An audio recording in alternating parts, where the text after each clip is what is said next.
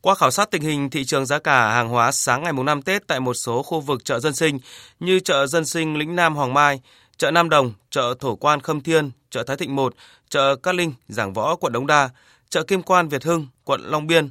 chợ Bưởi, quận Tây Hồ. Hoạt động mua bán diễn ra sôi động, chủ yếu tập trung vào một số mặt hàng thực phẩm tươi sống như rau xanh, thủy hải sản, thịt. Giá cả chỉ tăng nhẹ chủ yếu ở các mặt hàng thủy hải sản, khoảng 10 đến 20% so với ngày thường. Chị Trần Thanh Phương, chủ quầy hàng rau củ quả chợ Bưởi cho biết. Khi một người đã đứng ra kinh doanh thì trên thị trường ở mình thì đa số là lấy chữ uy làm đầu và rau cỏ sạch là lúc nào là đứng ưu tiên hàng đầu và người ta sẽ chọn những hoa quả sạch sẽ để bán cho dân để dễ dàng sức khỏe cho dân.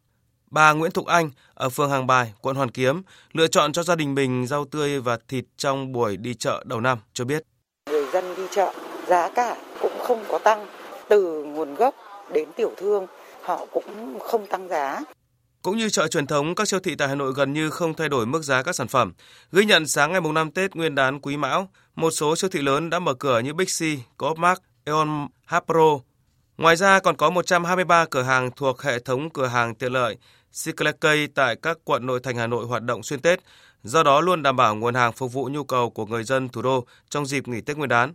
Thông tin từ hệ thống siêu thị Aeon, lượng khách hàng đến siêu thị mua sắm dịp Tết tăng từ 20 đến 30% so với cùng kỳ năm trước. Chị Ngô Thị Minh Thu, trưởng ngành hàng thực phẩm siêu thị Aeon Hà Nội cho biết, Hôm nay là ngày mùng 5 Tết Quý Mão, lượng khách đến với hệ thống siêu thị đã tăng trở lại, nhưng nhờ có sự chuẩn bị nguồn hàng từ trước Tết nên đáp ứng đủ nhu cầu tiêu dùng của người dân với giá cả phù hợp và đảm bảo chất lượng. Siêu thị Ion trên toàn quốc đã chuẩn bị nguồn hàng cho mình từ cách đây 3 tháng, tức là đã phải làm việc với tất cả các nhà cung ứng cung cấp lớn sau đó thì là lên những cái cam kết với nhà cung cấp là chúng tôi sẽ nhận số lượng bao nhiêu cho giai đoạn Tết. Sau đó là tập hợp chuẩn bị những cái kho bãi riêng cho Ion để trữ hàng và từ đó thì Ion phân phối về các cửa hàng của Ion để có thể đầy đảm bảo đầy đủ hàng hóa thì như mọi người có thể thấy là hàng hóa của Ion đến giờ phút này vẫn còn rất là đầy đủ, không thiếu một cái mặt hàng nào và khách hàng có rất là nhiều các cái sự lựa chọn. Bên cạnh đấy thì cũng để phục vụ cho những khách hàng mà ở xa không đến được với Ion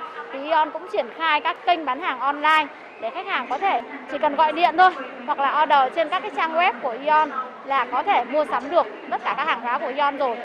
Ngoài chợ truyền thống và các trung tâm thương mại thì từ hôm nay mùng 5 Tết, nhiều đơn vị bán lẻ cũng đã tập trung khai thác kinh doanh thông qua thương mại điện tử, mạng xã hội Zalo, xây dựng các chương trình khuyến mãi riêng cho khách hàng, bán hàng trực tuyến, góp phần gia tăng doanh số và bắt kịp xu thế mua sắm qua mạng dịp Tết.